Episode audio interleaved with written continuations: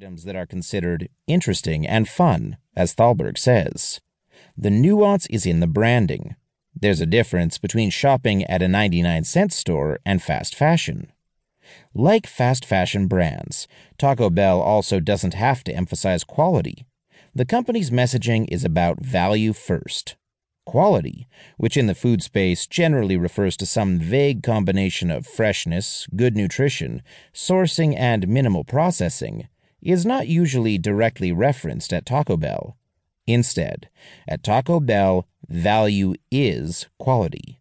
Even at higher price points, you have to make sure people feel like they're getting value, Thalberg says. What sets us apart is the fact that our food is craveable, and we're able to do it at price points that make it accessible for everyone. That's what differentiates good value from something purely cheap. Taco Bell's entire menu, not just its dollar offerings, falls in line with that messaging. With the exception of bundle meals, which are meant to serve more than one person, no single serving menu item at Taco Bell costs more than $7. Most cost less than $3. The company told Eater that its dollar menu, both breakfast and all day, and its $5 boxes, combo meals that include three tacos plus a drink, were major sales drivers in 2016. The $5 combos alone brought in $500 million in sales last year, Meanwhile, the chain recorded 240 million $1 item transactions. 75 million transactions were for tickets ranging between $3 and $6. McDonald's first national value menu, launched in 2002, was called the Dollar Menu and featured its newest item at the time, a burger called the Big and Tasty.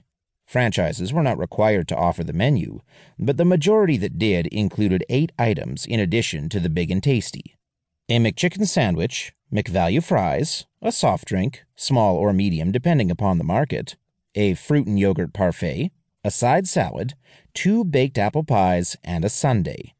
It's likely that McDonald's reason for introducing the menu had to do with the ongoing recession in the early aughts, and the fact that its competitors were inching into its turf. That original dollar menu was a smash success, at least by one metric. It got people in the door. But it only lasted a decade. In 2013, McDonald's started to move away from its dollar menu because while it attracted customers, it wasn't helping the company's bottom line. Some analysts suggested it was a matter of simple economics. Thanks to inflation, it was no longer possible to make a profit on a $1 burger. Five years ago, McDonald's announced it was replacing its dollar menu with a new variation on its extra value menus a series of combo meals all priced above $1. In 2016, the fast food chain introduced another value menu. The McPick $2 effectively got consumers to spend more while making them believe they were spending less. Whether or not this has been a success in terms of profitability remains to be seen. But as CBS News pointed out, the burger giant has steadily bled customers since dropping the dollar menu in 2012. A major difference in the success of each company's value menu offerings has to do with their respective marketing strategies. Though Taco Bell has mentioned in advertising that it's improved the quality of some of its food, Yum Brands CEO Greg Creed said in an earnings call last year that easy beats better. For Taco Bell, quality doesn't need to be the priority when speed and value are working so well. Meanwhile, in the transparency campaign McDonald's launched in early 2015, known as Our Food, Your Questions, the burger company tried to convince skeptics that its food was, well, food. Because McDonald's has otherwise not sought to actually improve the quality of its burgers, aside from testing fresh instead of frozen beef at some locations, and switching to buns without high fructose corn syrup, this messaging may not have worked to improve the attractiveness of its value menu offerings.